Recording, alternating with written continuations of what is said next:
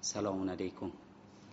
بسم الله الرحمن الرحیم. اللهم کل ولیک حجت ابن الحسن صلواتک علیه و علی آبائه فی هذه الساعه و فی کل ساعه ولیا و حافظا و قائدا و ناصرا و دلیلا و عینا حتی تسکنه ارضک طوعا و تمتعه فیها طویلا. بحثی که در خدمت دوستان بودیم در مقدمه المیزان، قبل از ورود بهش من یه تذکری بدم به لحاظ شرایط زمانی که درش قرار گرفتیم که ماه ذی قعدة الحرام هستیم و در این ماه شریف که به تعبیر قرآنیش و با ادناموسا سلاسین لیله و اتممناها به عشر که سی روز ماه ذی قعده و ده روز ایام ذی حجه به عنوان اربعین کلیمی مطرح میشه و برای اهل مراقبه یک بشارت‌های ویژه‌ای در رعایت این چهل روز و تصمیم و عزم بر یک کار جدی و یک کار جدید در این چهل روز یک بشارت برای همه اهل مراقبه. لذا با توجه به این که بحث مراقبه در ماه ذی قعدة الحرام رو با نگاهی که به خصوص در بحث قرآنی که درش وارد هستیم انشالله در یه دقیقه، من همین مقدمه رو که عرض کردم یه نکته ای رو از مرحوم آموز جواد آقای ملکی تبریزی بخونم و یه نکته تطمیمش بکنم انشالله وارد بحث بشیم. مرحوم ملکی تبریزی در ابتدای کتاب شریف المراقبات در اعمال السنه که بسیار کتاب وزین، شریف و داشتنی است که برای یک طلبه واقعا داشتن این کتاب جزو ضروریات و رجوع دائمی بهش، در ابتدای این کتاب که شروع میشه بعد از اینکه بسم الله و حمد رو میفرمایند میفرمایند که اقول مخاطبا لنفسی اعلم ایها العبد اللئیم الذمیم البطال ان هذه الایام، این نکته ان هذه الایام والاوقات التي ولدت في الی ان تموت، زمانی که تو به دنیا آمدی تا وقتی که میمیری، دوران عمر تو، به منزلت منازل سفرک الی وطنک الاصلی، اینها منازل سفر تو به وطن اصلیت هستند، یعنی تو مسافری، الذی خلقت لمجاورته و الخلود فیه، که اونجا جای منزلگاه اقامت جاودانی است، و انما اخرجک ربک و مالکک و ولی امرک الی هذا السفر لتحصیل فواید کثیره، که اینجا تو رو فرستادن تا فواید بسیاری تو در اینجا کسب کنی. بعد ایشون میفرماید که این ایامی که به عنوان زمانهای خاص تعیین میشه اینا منازل خاصه، یعنی الان ماه ذی قعده و ایام ذی حجه یا ماه در حقیقت مبارک رمضان و ایام ویژه دیگه که الا ماشاءالله تدبیر کرده خدای تبارک و تعالی و این ایام رو قرار داده، اینها منازل سفر انسان هستند و هر کسی قدر این منزل رو ندونه و از هر کدام از این منزل ها عبور بکنه دیگه برگشتنی نیست و تکرار شدنی نیست، دفعه بعد که بیاد منزل دیگه و اثر دیگه داره. لذا انسان هر کدام از اینها رو که از دست بده دیگه براش تکرار شدنی نیست. لذا در این ماه، در این میقات چه روزه‌ای که به عنوان میقات موسوی و کلیمی معروفه و برای اهل مراقبه بشارت‌های ویژه داره، با خودمون یه عهد جدیدی که یک عمل جدیدی، یک به اصطلاح ترک جدیدی یا یک عمل جدیدی برای خودمون قرار بدیم. ولیکن اون چه که مرتبط با بحث ماست میتونیم بگیم که تو این ایام، تو این ایام چهل روز که انشالله ما هم جزو اهل مراقبه بشیم در این چهل روز، برای خودمون یه توجه و انس جدید به قرآن قرار بدیم، یعنی برای خودمون یه انس جدید و محبت جدید به قرآن، به طوری که اگر تو این چهل روز تمام شد که دوران تثبیت یک حقیقت در این دوران برای ما، احساس بکنیم که با قرآن در این چهل روز یک انس جدیدی پیدا کردیم. حالا میشه قرائت قرآن رو برای خودمون برای عهدی قرار بدیم که مثلا روزی مثلا اینقدر تو این چهل روز به عنوان یک مراقبه محب با محبت، اونم با توجه و اونس انشالله قرار بدیم که ما هم انشالله با یه عمل که عزم میکنیم در این چه روز انجام بدیم جزو اهل مراقبه این در حقیقت اربعین کلیمی باشیم، چون ورود به این برای هر کسی مقدور نیست. ممکنه انسان بارها بیاد و بره و خوشش هم اومده باشه اما بهره‌ای نبرده باشه. پس با یک عمل ویژه ما هم داخل بشیم در اهل مراقبه این چهل روز.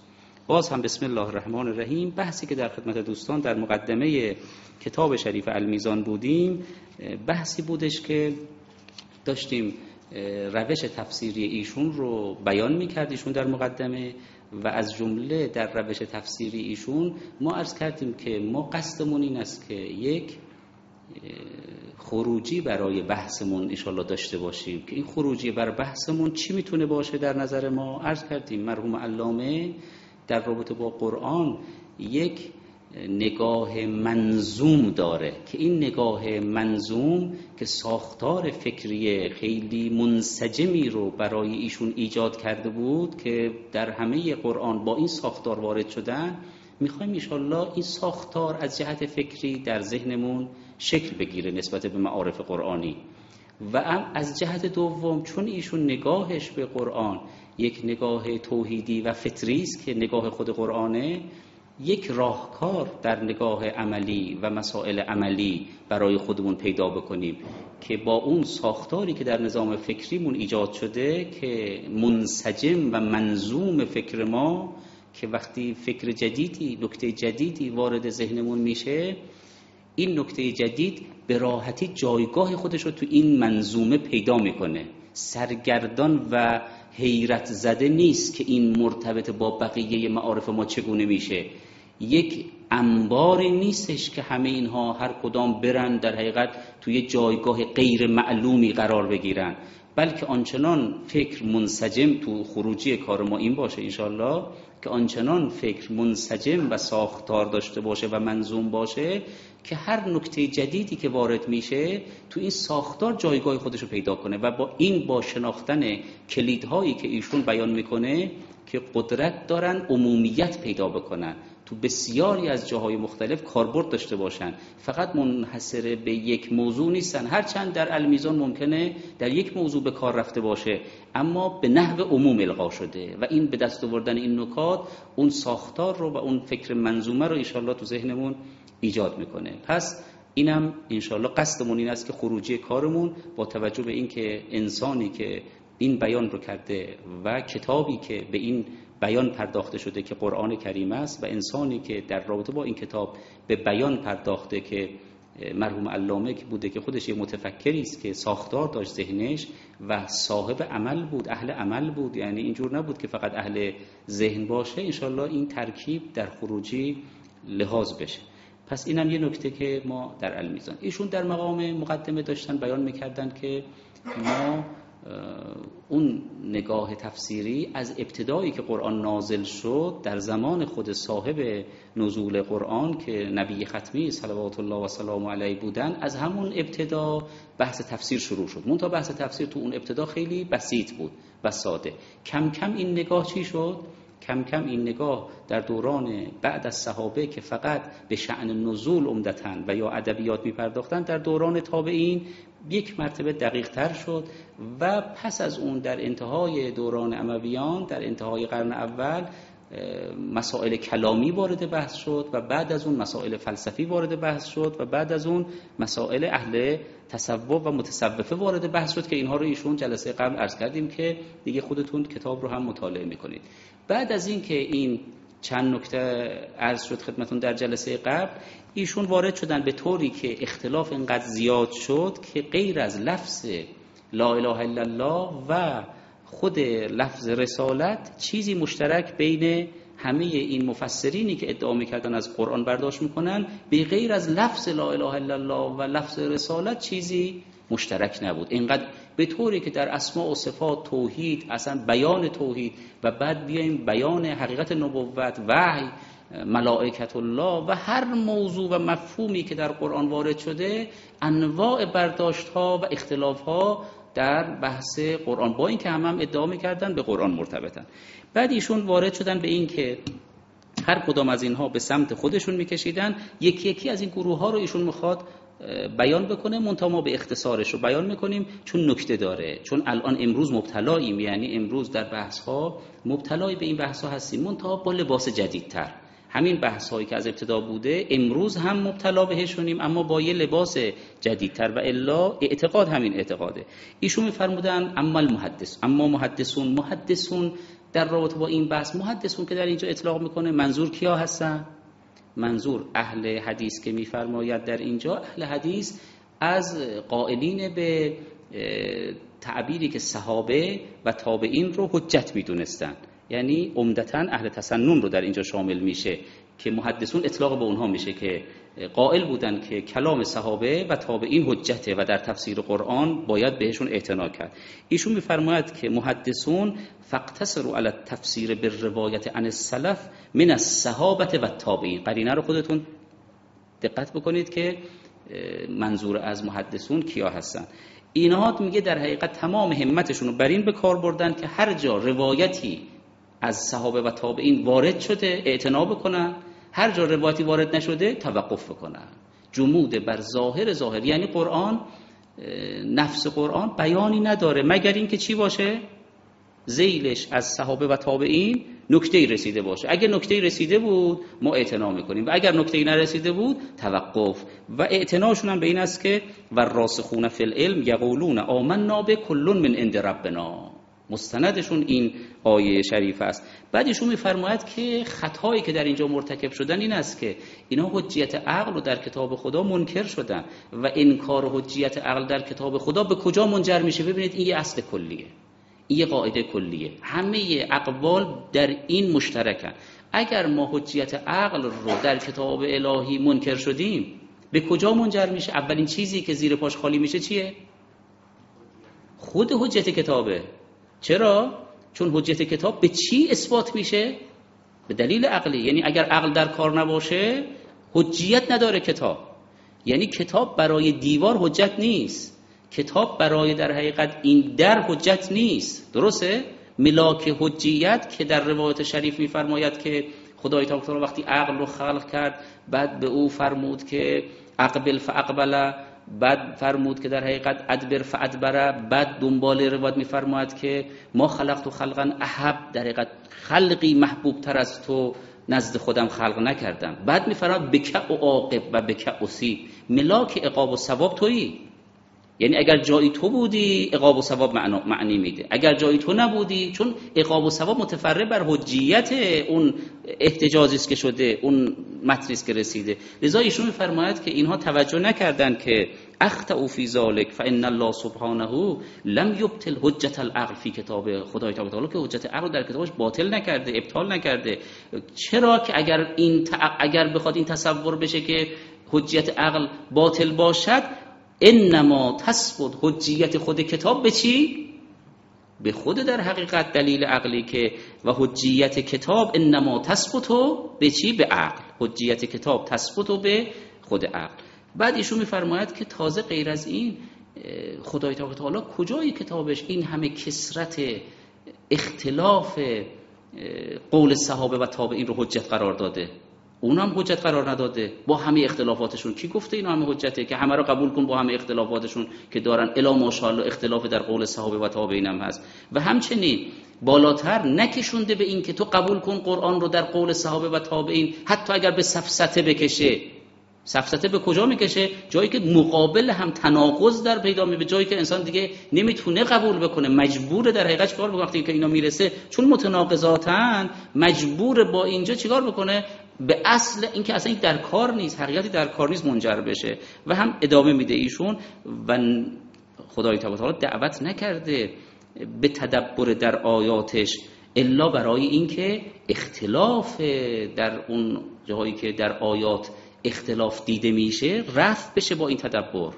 رفع به این تدبر اون اختلاف متراعا، نه اختلاف واقعی. اختلاف متراعا یعنی اختلافی که تو نگاه اول ممکنه انسان احساس بکنه اختلافی که وقتی تدبر صورت میگیره بعد میبینه نه، آیات قرآن چی هستن؟ خودشون خودشون بیان خودشون رو میکنن و اختلاف برداشته میشه. و جعله هدن و نورن و تبیان، که ایشون به این آیه خیلی بعد از این هم استناد میکنه که قرآن هدن و نورن و تبیانن لکل شی. بعد میفرماید که اگر اینجوریه که تبیان لکل شیء، فما بال النور یستنیر به نور غیره، مگه میشه نوری که تبیان لکل شیء و نوره خودش از غیر نور بگیره، مستنیر باشه به غیر؟ و ما شأن الهدى یهتدی به هدایت سوا، که این کلیدی است که به ایشون خیلی بعدم هجمه شده، همین بحثی که میفرماید که قرآن بی نیاز از غیره. حالا بعد این بی نیازی در غیر رو بعد ان شاءالله تو بحث قسمت بعدی بحث میاد که بعضی خواستن از این استفاده بکنن که ایشون میفرماید که قرآن تبیان لکل شیء و نوره، یعنی اینکه در مقابل سنت پیغمبر و اهل بیت علیهم السلام، یعنی بی‌نیازی به سنت، و اگر بخواد بی‌نیازی به سنت باشه یعنی تفسیر قرآن به قرآن در مقابل چی؟ مکتب اهل بیت. لذا این مقالات متعددی هم برای این مسئله، این بحث باید بالاخره تو زمین بحثای ما چی باشه؟ حل بشه که آیا واقعاً تفسیر قرآن به قرآن و اینکه ایشون می‌فرماید بی‌نیازی قرآن از غیر، آیا یعنی این که در مقابل مکتب اهل بیت، یا معنای دیگری داره که این باید حل بشه، جزو موضوعاتی است که اینجا الان در مقابل مکتب صحابه و تابعین داره میفرماید که نمیتونه از اونا نور بگیره، خودش تبیانه.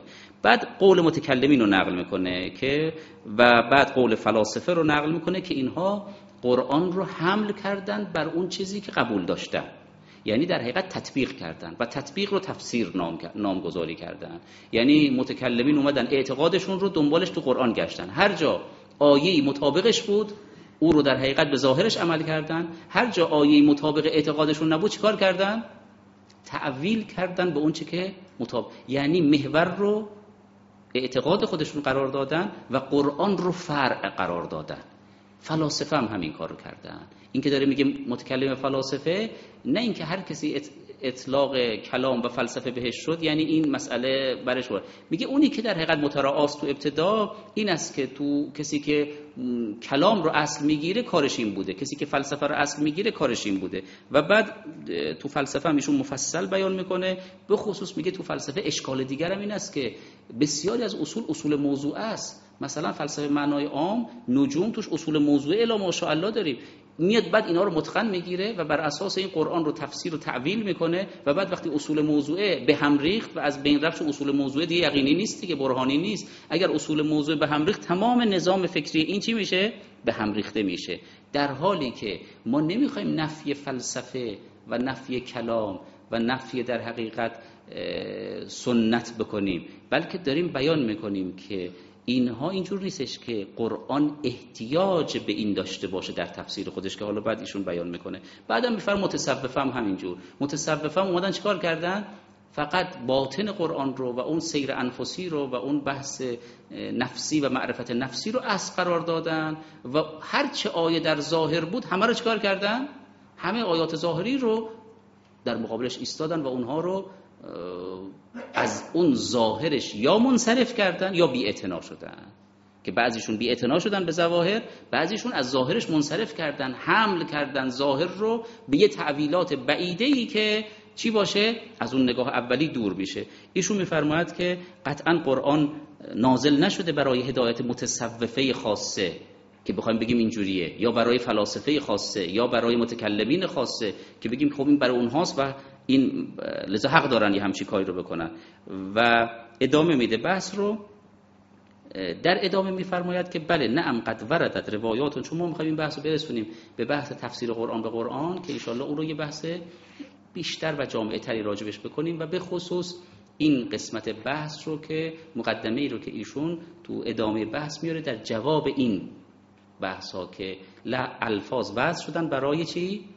مطلق معانی یا ارواح معانی که الفاظ مختلفی به کار رفته، و این چطور کارگشاست که میتونه این مسئله تفسیر قرآن رو جلوی خلطش رو با در حقیقت مصادیق مختلف بگیره و در این حال همه افکار بتونن از قرآن بهره خودشون رو ببرن و حصر نکنن حصر نکنن مصداق خودشون رو، که این انشاءالله تو بحث بعدی میاد. بعد میفرماید که نعم قد وردت روایات عن النبی صلی الله علیه و آله و سلم و ائمه اهل بیت علیهم السلام که قول ان للقرآن زهرا و بطنا و لبطنه بطنا الی سبعه ابطن او الی سبعین بطنا، که اینا وارد شده که قرآن ظاهر داره و باطن. اما این که گفته قرآن ظاهر داره و باطن دلیل نمیشه یک متصوفه بگن پس فقط باطن، ظاهر و باطن هر دو حجیت داره و هر دو مورد اعتناس. لذا میفرماید لکنهم علیه السلام. نکته رو اینجا، یعنی تو تمام این اقوالی که تا حالا ذکر کردیم نکته این است که اینها گاهی یه نکته صحیحی تو کلامشون هست اما به زمینه نکات غیر صحیح حرف چی میشه؟ غلط میشه. گاهی اینها اهل کلام یه نگاه کلامی ممکنه تو بعضی از آیات قرآن پیدا بکنند، بگن کسی هم نفی نکرده، یا فلاسفه بگن نکات فلسفی هم در قرآن هست، یا اهل تصوف بگن نگاه باطنی هم در قرآن هست. همه اینها امکان داره. اما اگه کسی گفت فقط اینه، منحصرش کرد که قرآن فقط اینه و همه چیز رو خواست تعویل بکنه به این، این غلطه. دقت میکنید؟ پس یک رگه صحیح ممکنه تو افکار هر کدوم از اینا باشه که اون رگه صحیح چی هستش؟ که قرآن جامعیت داره، هم نگاه کلامی توش هست، هم نگاه باطنی توش هست، هم نگاه عقلانی توش هست، همه اینا هست، هم برهان توش اومده، درسته؟ همه اینا توش هست. اما اگه کسی گفتش که هر جا به غیر از این ظاهری که من میگم باشه، به خصوص مثلا تو نظام متصوفه نفی بکنن هر گونه نگاه ظاهری و عقلانی رو، قطعا این در قرآن دیگه اینجوری نیست. یا در حقیقت اهل فلسفه نفی بکنن هر نگاه در حقیقت غیر برهانی رو، قطعا قرآن برای همه اومده. به فرمایش علامه حسن زاده حفظه الله، ایشون میفرمود که حتی اگر امروز همه فیلسوفان و عالمان بزرگی که تو هر علمی تو دوران تاریخ بشریت بودن امروز جمعشن کنار هم دیگه، صدق میکند از بعث فی الامین رسولا منهم، یعنی همه اینها نسبت به اون چیزی که مقام رسالت آورده، همه اینها حالت چی دارن؟ امی دارن. نه اینکه از بعث فی الامیین رسولا منهم یعنی در حقیقت بین بی سوادا، نه، بین نابغه ترین افراد هم اگر جمعشن امروز در علم فقه، در علم اصول، در علم حدیث، در علم فلسفه، در علم کلام، در همه این علوم نابغه ترین افراد جمعشن کنار هم امروز، درسته، باز صدق میکند، چون یعلمکم ما لم تکونوا تعلمون. اینجور نبوده که اون چیزی که اینها میدانستند یا امکان دانستن داشتن براشون فقط آورده شده باشه. نه، یعلمکم مولا، اون نگاه جامع، اون حقیقتی که دستاورد اون وحی الهی است، او در حقیقت در دسترس نابغه های بشری هم نیست که حالا این بعد تو نگاه مادی ایشون این رو بیان میکنه. لذا میفرماید که لکنهم اعتبروا الظهر کما اعتبروا الباطن و اتنوا و اتنوا به امر تنزیل کما کما اتنوا به شأن تنزیل، همچنان که به شأن تنزیل در حقیقت اعتنا داشتن، به امر تعویل هم اعتنا داره. همه با هم تو نگاه روایات همه اینها با هم جمع شده. بعد ایشون میفرماد که این بحث البته در سوره آل عمران در جلد سوم مفصل، که یکی از بحث‌های مهم مرحوم علامه همون بحث جلد سومه که بسیاری از شبهات امروزی هم در اونجا وارد شده و جواب داده شده، و به خصوص شبهاتی که به بحث خود تفسیر قرآن ایشون میکنن در جلد سوم جواب داده شده. البته اگر کسی این بحثایی رو که در رابطه با شبهاتی که به المیزان میشه، الا ماشاءالله مقاله نوشته شده، دوستان رجوع کنن، مقالات خیلی خوبی هم نوشته شده، چه نقدی که به صورتی که نقد کردن، چه حلی که خواستن دفاع بکنن، و همچنین غیر از این که نشریات قرآنی مقالات بسیار خوبی در این مسئله دارن، حضرت آیت الله جوادی هم در مقدمه تفسیر تسنیمشون بحث مفصلی رو، مستوفایی رو در این مسئله مطرح کردن و جواب یه سری از شبهات رو اونجا دادن. لذا خود المیزان هم که بالاخص در جای جایش، که حالا انشاءالله جای جای این بحث رو تو مسائل مختلفی که میاد خدمت دوستان عرض میکنیم، تو جای جای المیزان که شاید دیگه بهترین دفاع دفاع خود مؤلف از خودشه اوورده و شبهات رو مطرح کرده و جواب داده. لذا ایشون ادامه فرماید که حتی تعبیلی که ما میاریم، تعبیلی که میگیم تعبیل میکنن قرآن رو، تعبیلی که ما میگیم غیر از تعبیلی است که دیگران گفتن، که اینم انشاءالله تو اون بحث خواهد آمد و بحث مهمی است که از یکی از نکات مخصوص علامه است در بحث تعبیل. بعد یه نکته دیگری که این ابتلاعش زیادتره، میفرماد قد نشأ فی هذه الاعصار، در این زمانها مسلک جدیدی در تفسیر پیش آمده که قومی از کسانی که خودشون رو منتسب به اسلام میکردن از بس تو علوم طبیعی توقل داشتن و سیر کردن، اینها بناشون رو در روششون رو در برداشت از قرآن بر حس و تجربه قرار دادن. چون بر حس و تجربه قرار دادن و همچنین در نظام اجتماعی بر آمار قرار دادن. تو نظام اجتماعی بر چی؟ علا تجربت الاحساک آمار باش، بر آمار در حقیقت روششون روش آماری قرار دادن.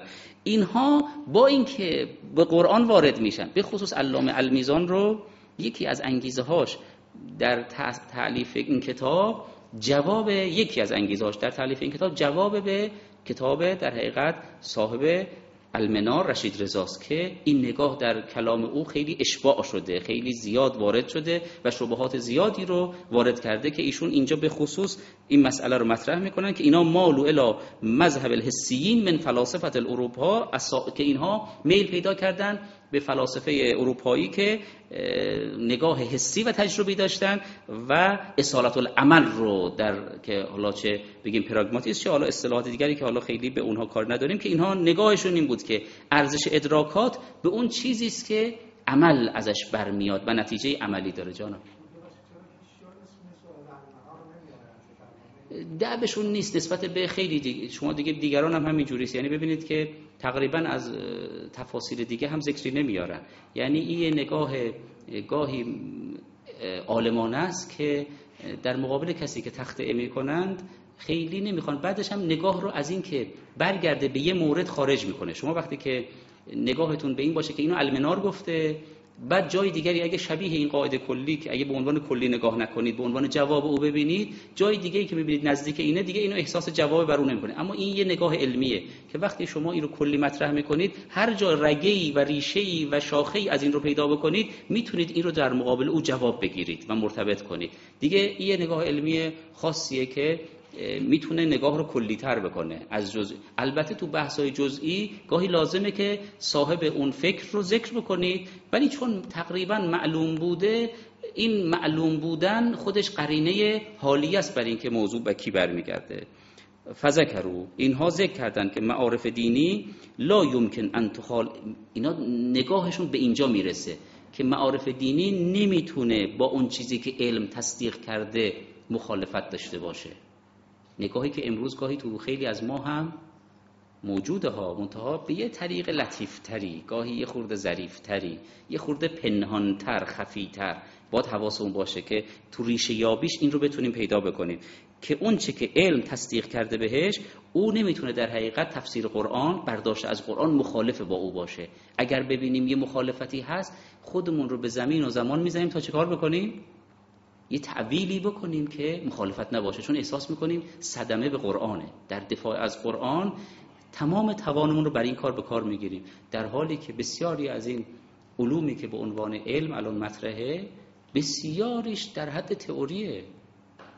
یعنی حتی اگر تجربه او رو تایید کرده، به عنوان از علت معلول نرسیدیم که به عنوان یه قاعده یه چی باشه، قطعیه باشه، بلکه خودشون در نگاه خودشون هرچند تلقی به قبول کردن، اما هیچگاه به عنوان یک اصل قطعی نپذیرفتن. اما ما کاسه از آشداغتر گاهی میشیم و این نگاه تو راسخ میشه تو وجودمون و این از اون عیب‌هایی است که به خصوص توی برهه‌ای برای حوزه ما شدیدتر شده بود، ولی الحمدلله الان به برکت اون عمق این الحمدلله کمتر شده. فما کان، بله، بعد می فعل الذی تصدق له و هو ان لا اصالت فی الوجود الا، نتیجش اینها صریح این نیست، لا اصالت فی الوجود الا للماده و خواص مادی. همه چیز یا ماده است یا خواص ماده است، به طوری که تمام لطائف رو به این بر. فما کان دین یخبر عن وجوده، اون چه که دین اخبار کرده از وجودش که اینا موجودن، مما یکذب العلوم، اون چیزهایی که علم چیکار کرده، اونها رو تکذیب کرده، قبول نکرده و تکذیب کرده، ظاهرش رو مثل عرش، کرسی، لوح، قلم، یجب ان یعبر تعویلا، حتما باید اینها رو چیکار بکنیم؟ از معناش تعویل بکنیم تا با علم سازگار بشه. و اون چیزی که علم اخبار کرده از وجودش، اما علم تکذیب نکرده، بلکه علم متعرضش نشده، مما لا تعرض علوم لذالک، مانند حقایق معاد رو، اونها رو هم باید جوری بیان بکنیم یجب ان یوجه بالقوانین المادیه، حتما باید با قوانین مادیه سازگار توجیه بشن. این نگاه مفسر قرآن ماستا، نه یه آدم مادی داره این بیان رو میکنه. ایشون داره میفرماید که اینهایی که توقل در امور حسی داشتن ولی در مقام تفسیر قرآن برآمدن، این نگاه رو فکر نکنیم یه فیلسوف مادی داره. تبعیت ناخواسته تو ذهن انسان مرعوب میشه. انسان آنچنان اون رو تلقی به قبول میکنه که حقیقت وحی رو چی میبینه؟ حقیقت وحی رو مبین او میگیره، نه اینکه او باید از حقیقت وحی در بیاد. و ما یتکی علیه تشریع من الوحی و الملک و شیطان و نبوه و رساله و الامامه و غیر ذالک، میگه همه اینها امور روحیه هستن. اونتا روح به معنای چی؟ روح به معنای این که بر روح و مادیه و نوع من الخواص مادی. روح رو یه حقیقت چی میگیره؟ مادی میگیره. یعنی نظام تجردی و نظام اون همه بیاناتی که در رابطه با ملکوت عالم، بحث در رابطه با نظام بقا و جاودانگی عالم، اینا مطرح میشه، همه میشه چی با این نسبت؟ با این نسبت نعوذ بالله میشه کشک. یعنی این مفسر ما اون همه عظیمت در حقیقت محکمات قرآن رو میاد فدای چی میکنه؟ اون اصلی که علم بهش تصدیق کرده و این رو اصل میگیره. محکم میشه علم و متشابه میشن چی؟ آیات قرآن. چنانچه متکلم ممکن بود محکم رو چی بگیره؟ نگاه کلامیش. متشابه رو چی بگیره؟ قرآن. یعنی تو این نگاه در حقیقت آیات قرآن متشابهن برای ما. محکم ما چی هستش؟ اون اعتقاد قبلی ما که حالا کلامه یا فلسفه است، درسته؟ یا قول صحابی و تابعین بوده، یا نگاه چی بوده؟ نگاه به علم و اون قداستی که انسان برای علم میبینه. بعد ایشون میفرماید که تشریع رو هم نبوغ خاصی، اینا رو بیان کردن که ایشون داره میگه ها، نه اینکه از خودش داره میسرایه، نه، این بیان خلاصه افکار این هاست. تشریع رو هم یک نبوغ خاص اجتماعی که گرفتن که قوانینش بر افکار صالحه مبتنیه.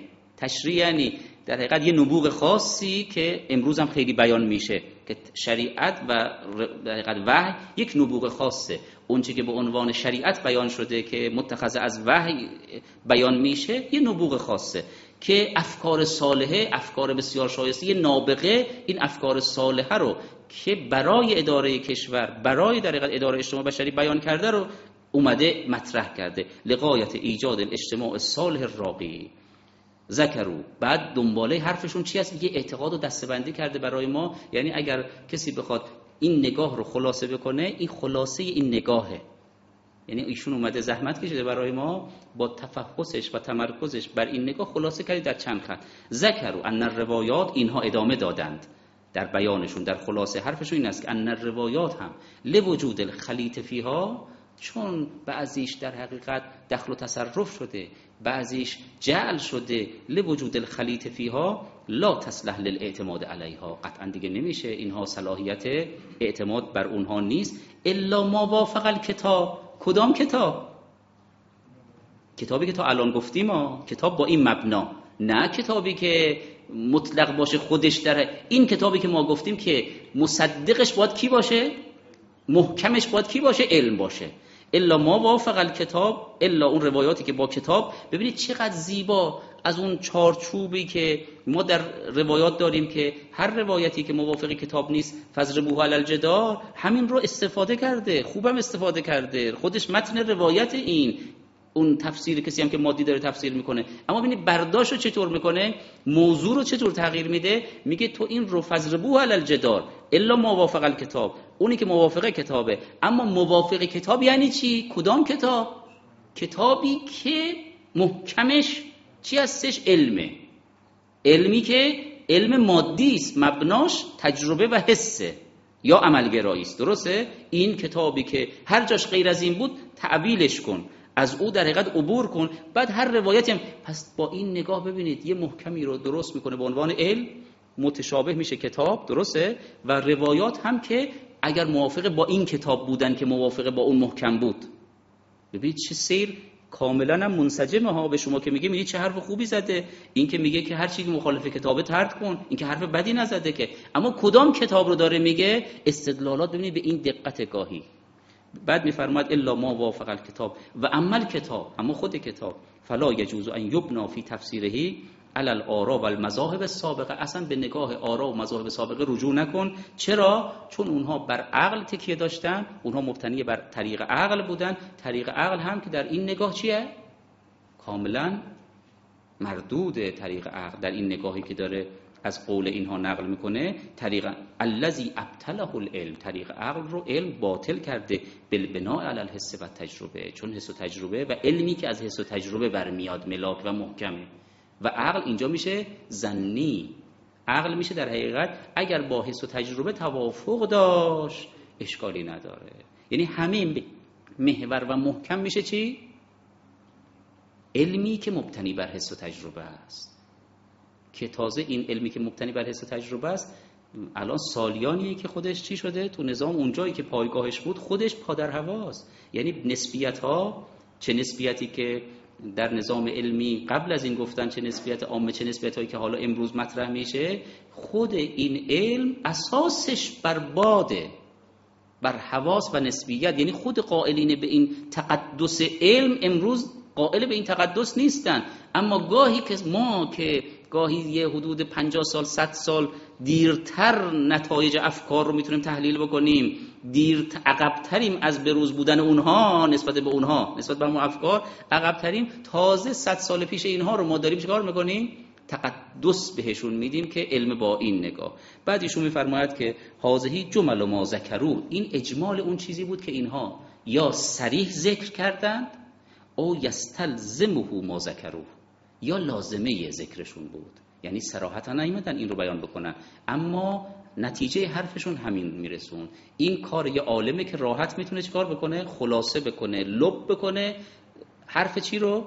مثلا چندین جلد کتاب رو، در دوازده جلد کتاب رو چیکار بکنه؟ خلاصه بکنه، در یک صفحه بیاد بگه این لبش اینه. این خیلی تسلط میخواد، باید علم دستش چقدر چی باشه؟ مسلط باشه که بیاد بگه با یه قاطعیت، اونم با کسی که اهل تقواست، هیچ گزافی نمیخواد به کسی نسبت بده، نمیخواد نسبت دروغ بده، نعوذ بالله. میگه این یا ببین تو تعریف چقدر دقتم کرده، این یا اون چیزی است که ذکر کردم یا لازمه ذکرشونه، مستلزمه با اونه، یعنی اینقدر حتی تو تقوا داره که نمیگه همه رازه، میگه بعضیشون لازمه حرفشونه، یعنی این نتیجه حرفشون همین میشه، چه بخوان چه نخوان دیگه عاقل به لازمه حرفش باید چی باشه؟ ملتزم باشه، نمیتونه بگه من این رو منظورم نیست. کسی که خبرست نمیتونه بگه، بله اگر یه کسی عامی باشه البته میتونه بگه. هاذه جمل ما ذکروا او یستلزمه ما ذکروا من اتباع طریق الحس و تجربه، من اتباع طریق الحس و تجربه فساقهم ذلک الی هذا الطریق من التفسیر ولا کلام. ما با اینها در اصولشون فعلا بحث نداریم، اما انما الکلام میگیم اینها اومدن تخطئه کردن، همه مفسرین سابق رو گفتن اینا تطبیق کردن، علوم خودشون رو و قرآن رو بر او حمل کردن، درسته؟ و این تفسیر نیست. اینا اشکالشون این بوده، با این ادعا وارد شدن. اما خود اینها آیا بحثشون تطبیق هست یا نیست؟ اینا اومدن گفتن عقل نباشه، قول صحابه و تابعین نباشه، درسته؟ اومدن گفتن کلام و فلسفه نباشه، اینا همه. اما اومدن چی رو بیان کردن؟ اومدن چی رو اصل قرار دادن؟ یه چیز دیگه‌ای رو که علمه و محکمشون رو او قرار دادن و قرآن رو بر او تطبیق کردن. پس تطبیق تو کار اینا هم هست یا نیست؟ از همون چیزی که اعتراض به بقیه داشتن خودشون هم مبتلا هستن. انذالک، بعدیشون میفرماید که اینها اشکال کردن که تمام مسالک سلف از مفسرین تطبیق و تفسیر نیست، این کلام عیناً واردون به عین علی طریقتهم فی التفسیر، به طریق خودشون هم وارده. و ان سره انه حق التفسیر الذی یفسر به القرآن بالقرآن، اینا میگن این تفسیر قرآن به قرآن خودشون، یعنی ادعا کردن که این تفسیر چی هستش؟ قرآن به قرآنه. چون تفسیر قرآن به قرآن چند بار تو طول تاریخ ادعا داشته دیگه. خب یک بار در ابتدای ابتدای خود زمان حضرات معصومین علیهم السلام و نبی ختمی بوده که تفسیر قرآن به قرآن صورت می‌گرفت توسط حضرات اهل بیت علیهم السلام، که وقتی که می اومدن از حضرات سوال می‌کردن آیه‌ای رو با آیه دیگری چیکار می‌کردن، یا آیات دیگری. مثلا شما نگاه بکنید بحث عقل رو در کلام امام کاظم علیه السلام در تحف العقول ببینید، این کلام یا در کافی شریف هم وارد شده، ببینید این کلام رو حضرت چطور به کار گرفتن، آیات متعدد رو در چی؟ تبیین مسئله آیات دیگه‌ای که در رابطه با عقل وارد شده، یا امثال این مسائلی که خود حضرات اگر سوال می‌کردن بلافاصله آیه‌ای رو با آیه دیگری و آیات دیگری جواب می‌دادن، یا حتی می‌فرمودن که همه مسائل در قرآن و تبیان هر چیزی هستند. لذا می‌فرمودن هر جا ما بیانی کردیم از ما بپرسید مستندتون از قرآن کجاست، که این روش رو یاد بگیریم، که حالا اشاره تو بحث قرآن به قرآن میاد. اینا هم ادعای قرآن به قرآن دارن، اما ادعای قرآن به قرآنشون با محوریت چی؟ با محور علم. که محکم علمه و اون چی که علم تصدیق کرده. بعد میفرمایند که ولو کانو لم یحملوا علی القرآن فی تحصیل معانی آیاته شیئا، اگر اینها نمیخوان چیزی رو حمل بکنن و تحمیل کنن بر آیات قرآن، اگر نمیخوان تحمیل بکنن، فما بالهم یخذون الانظار العلمیه مسلما لا یجوز التعدی عنها. چرا تو وقتی که بیان میکنن میگن باید همه چیز چی باشه؟ تخالف نداشته باشه با نظام علمی. اگر نمیخوان تحمیل بکنن چرا این نکته رو اساس کارشون قرار میدن؟ لا یجوز التعدی عنها فهم لم یزیدوا علی ما افسده السلف اصلاحا. پس اینها هم نکته جدیدی نیاوردن و همون اشکالات سابق بر اینها هم وارده. بعد ایشون میفرماید که و انت بالتأمل، یک خلاصه گیری میکنن، و انت بالتأمل فی جمیع هذه المسالک المنقولة فی التفسیر تجد. همه این مذهب متکلمین، فلاسفه، متصوفه و مادیین جدید و همچنین در حقیقت اهل صحابه و تابعین که به عنوان اهل حدیث در اینجا ذکر شدن، همه اینها رو که نگاه بکنی، ان الجمی مشترکتون فی نقصن، همه اینها در یک نکته مشترکن که اون نقص و بئس النقص و بد نقصی هم هست، و هو تحمیل ما انتجه الابحاث العلمیه او الفلسفیه من خارج علی مدالیل الآیات. به این مبتلا هستن که اون چرا که یافتن دنبالش تو قرآن میگردن تا چی بشه؟ تا اگر تأییدی تو قرآن دیدند یا ظاهری رو دیدن که با او تناسب داره، او رو در حقیقت پررنگ بکنن، و اگر آیات دیگری دیدن که با او سازگاری نداره رو تأویل بکنن. آیات دیگری که دارن وقتی دیدن تناسب نداره با ظاهر چیکار بکنن؟ تأویل بکنن. پس محکم در کلام اینها میشه چی؟ یافته های خودشون. اونی که در قرآن میفرماد محکم خود آیات قرآنه، متشابه هم آیات دیگری است، و این نظام رو خدای تعالی به جهات متعددی محکم متشابه قرار داده که اشاره تو بحث خودش میاد که خودش نظام رشد بشر رو و ابتلا و فتنه رو برای بشر و کمال رو برای بشر در اثر ابتلا و فتنه ایجاد میکنه، و اخلاص رو دنبال خودش میاره، رسوخ در علم رو به دنبال خودش میاره. اینا که بعد تو اشاره تو بحث متشابه و محکمیت که چه آثاری داره، و اگه خدا میتونست صریح ترین حرفا رو در آیات قرآن بزنه به طوری که هیچ قابل تفسیر و تعویل نباشه، امکان داشت یا نداشت؟ میتونست صریح ترین حرفا رو بزنه. هرچند کلام بشری به لحاظ بعدی که عرضی که بعد میکنیم و فرمایشی که از علامه نقل میکنیم، کلام بشری به خاطر اینکه در حقیقت معمولاً با مصادیق ارتباط داره، همیشه توش تشابهه. حالا بعد این بحث مهمی است که از این نکته استفاده میکنه. ایشون میفرماید که و لازم ان الجمی مشترکتان فی نقص، و اون نقص هم بد نقصی است، و هو تحمیل منتج الابحاث العلمیه او الفلسفیه من خارج علی مدالیل الآیات فتبدل به تفسیر تطبیقا. تفسیر با این نگاه میشه تطبیق، یعنی ما قرآن رو تطبیق میکنیم بر اون ذهنیات ما. پس ذهنیات میشن اصل، قرآن میشه فرع، و سمیه به تطبیق تفسیرا. اسم تطبیق رو گذاشتیم چی؟ تفسیر. و وقت دلمونم خوش شده. و سارت به ذالک حقایق من القرآن مجازات. با این نگاه مجبور میشیم بسیاری از حقایق قرآنیه رو چی ببینیم؟ مجاز. چرا مجاز ببینیم؟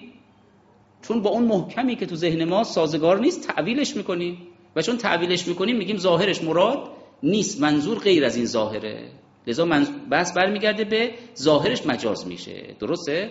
مجازات میشه. لذا حقایق قرآن میشن مجازات. و تنزیل و عدت من الآیات تعویلات. حتما باید اونی که ظاهر آیه است از ظاهرش منصرف کنیم و یه تفسیر غیر ظاهر بکنیم براش که بشه تعویل در این نگاه. و لازم ذالک کما اومعنا الیه فی اوائل الکلام ان یکون القرآن الذی یعرف نفسه. این قرآنی. حالا ببینید این شرایط رو که علامه اینجا، این نکته دقیقیه، این شرایطی رو که علامه اینجا تبیین کردند، این شرایط، این محیطی رو که علامه رو کشونده به این که این تبیانا لکل شیء و هدن و نور رو روش سماجت بکنه، اصرار بکنه، پافشاری بکنه، این رو به عنوان نکته کلیدی مطرح بکنه، به خاطر این است که تمام این مسالک در این مسئله چی هستن؟ مشترک بودن که تحمیل داشتن میکردن و قرآن رو بی نیاز از غیر نمیدیدند، محتاج به غیر میدیدن. چون محتاج به غیر میدیدن، ایشون میاد با این چند تا آیه‌ای که آیات دیگری هم که بعد میاره تو بحث مفصل، همه مؤید این نکته است که قرآن خودش کافی است برای بیان، در این محیط بیان میکنه. دقت بکنید محیط چه محیطیه؟ محیطی است که هر کسی افکار خودش رو میخواد از قرآن تایید براش پیدا کنه، تطبیق بکنه قرآن رو بر افکار خودش، نه تا افکار خودش رو از قرآن به دست بیاره، بلکه میخواد قرآن رو تطبیق بکنه بر افکار خودش. درسته؟ تو این محیط ایشون اومده چیکار کرده؟ میگه قرآن کافی است، خودش باید گویا باشه، از بیرون چیزی رو بهش تحمیل نکنیم، نیاییم محکم رو چیز دیگری قرار بدیم. میگه تو این محیط ان یکون القرآن الذی یعرف نفسه بانه هدی للعالمین و نور مبین و تبیان لكل شیء، این قرآن رو مهدیاً الی به غیره، با این نگاه که این نگاه‌های متعدد، قرآن باید مهدیاً الی باشه به غیره، محتاج باشه در هدایت به غیر، مستنیراً به غیره، نورش رو باید از کی بگیره؟ از غیر بگیره، و مبینن به غیره. این که میگیم نور مبینه، مبین بودن این اینجور نیستش که خودش روشنایی داشته باشه و ابانه ایجاد بکنه و بینونت ایجاد کنه غیر رو از خودش، نه، غیر باید بیاد این رو روشن بکنه. فما هاذا الغیر، اون غیر چی میتونه باشه؟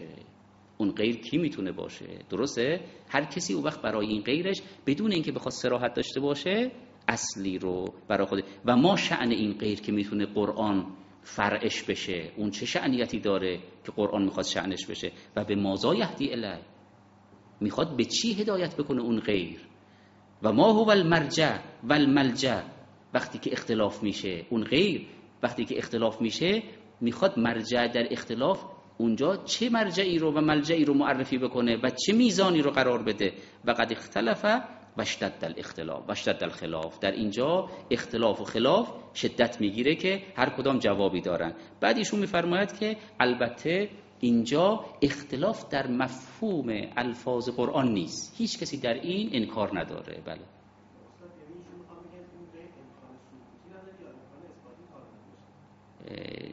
غیر یعنی مبین باشه، ایشون میخواد بفرماید که نه امکان ثبوتی داره نه امکان اثباتی، یعنی قرآن هم ثبوتاً از جهت واقع امکان نداره که قرآن محتاج به غیر باشه، هم اثباتاً جایی در حقیقت دلیلی برای این که بخواد قرآن احتیاج به غیر داشته باشه قدرت بیان برای این نداریم. چرا قدرت بیان نداریم؟ باید یه چیزی کاملتر از قرآن باشه، و قرآن چون نازله حقیقت ربه و وارد شده بر جان نبی ختمی که اکمل ادیان رو آورده، اون تو جای خودش انشاءالله بحث میشه. قطعا اگر بخواد احتیاج به غیر داشته، غیر باید کاملتر از این باشه، با توجه به اون روایات و آیاتی که در رابطه با تجلی اعظم بودن پیغمبر و حقیقت کمالی پیغمبر و خاتم النبیین بودن و انسان کاملی که پیغمبره، دیگه غیر از اون کاملتر از اون در نظام وجود، درسته، در نظام محاسب الله امکان پذیر نیست. پس ثبوتاً و اثباتاً امکان نداره. بله،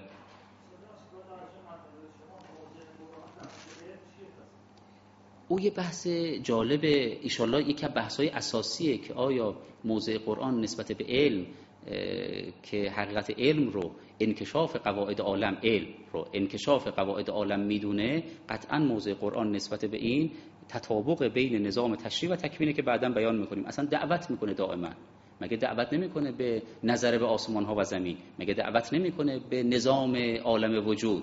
این نظام عالم وجود و قوانین و حقایق عالم وجود که همه آسمان و زمین و ما سوی الله رو شامل میشه و دعوت کرده و حقایق علمی رو بیان کرده، قطعا نگاهش به علم یه نگاه چی هستش؟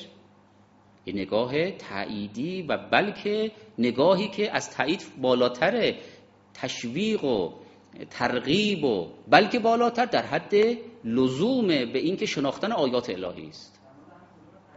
عرض کردم شما علوم تجربی رو هم وقتی که بیایید تبیین بکنید، علوم تجربی تو این نگاه چی میشه؟ اون چیزیش که به عنوان متیقنات علومه که از بحث تجربه فراتر رفته و به عنوان یک قاعده اساسی محقق شده، به عنوان یک قاعده علمی یقینی محقق شده که قطعا جزء قوانین عالمه.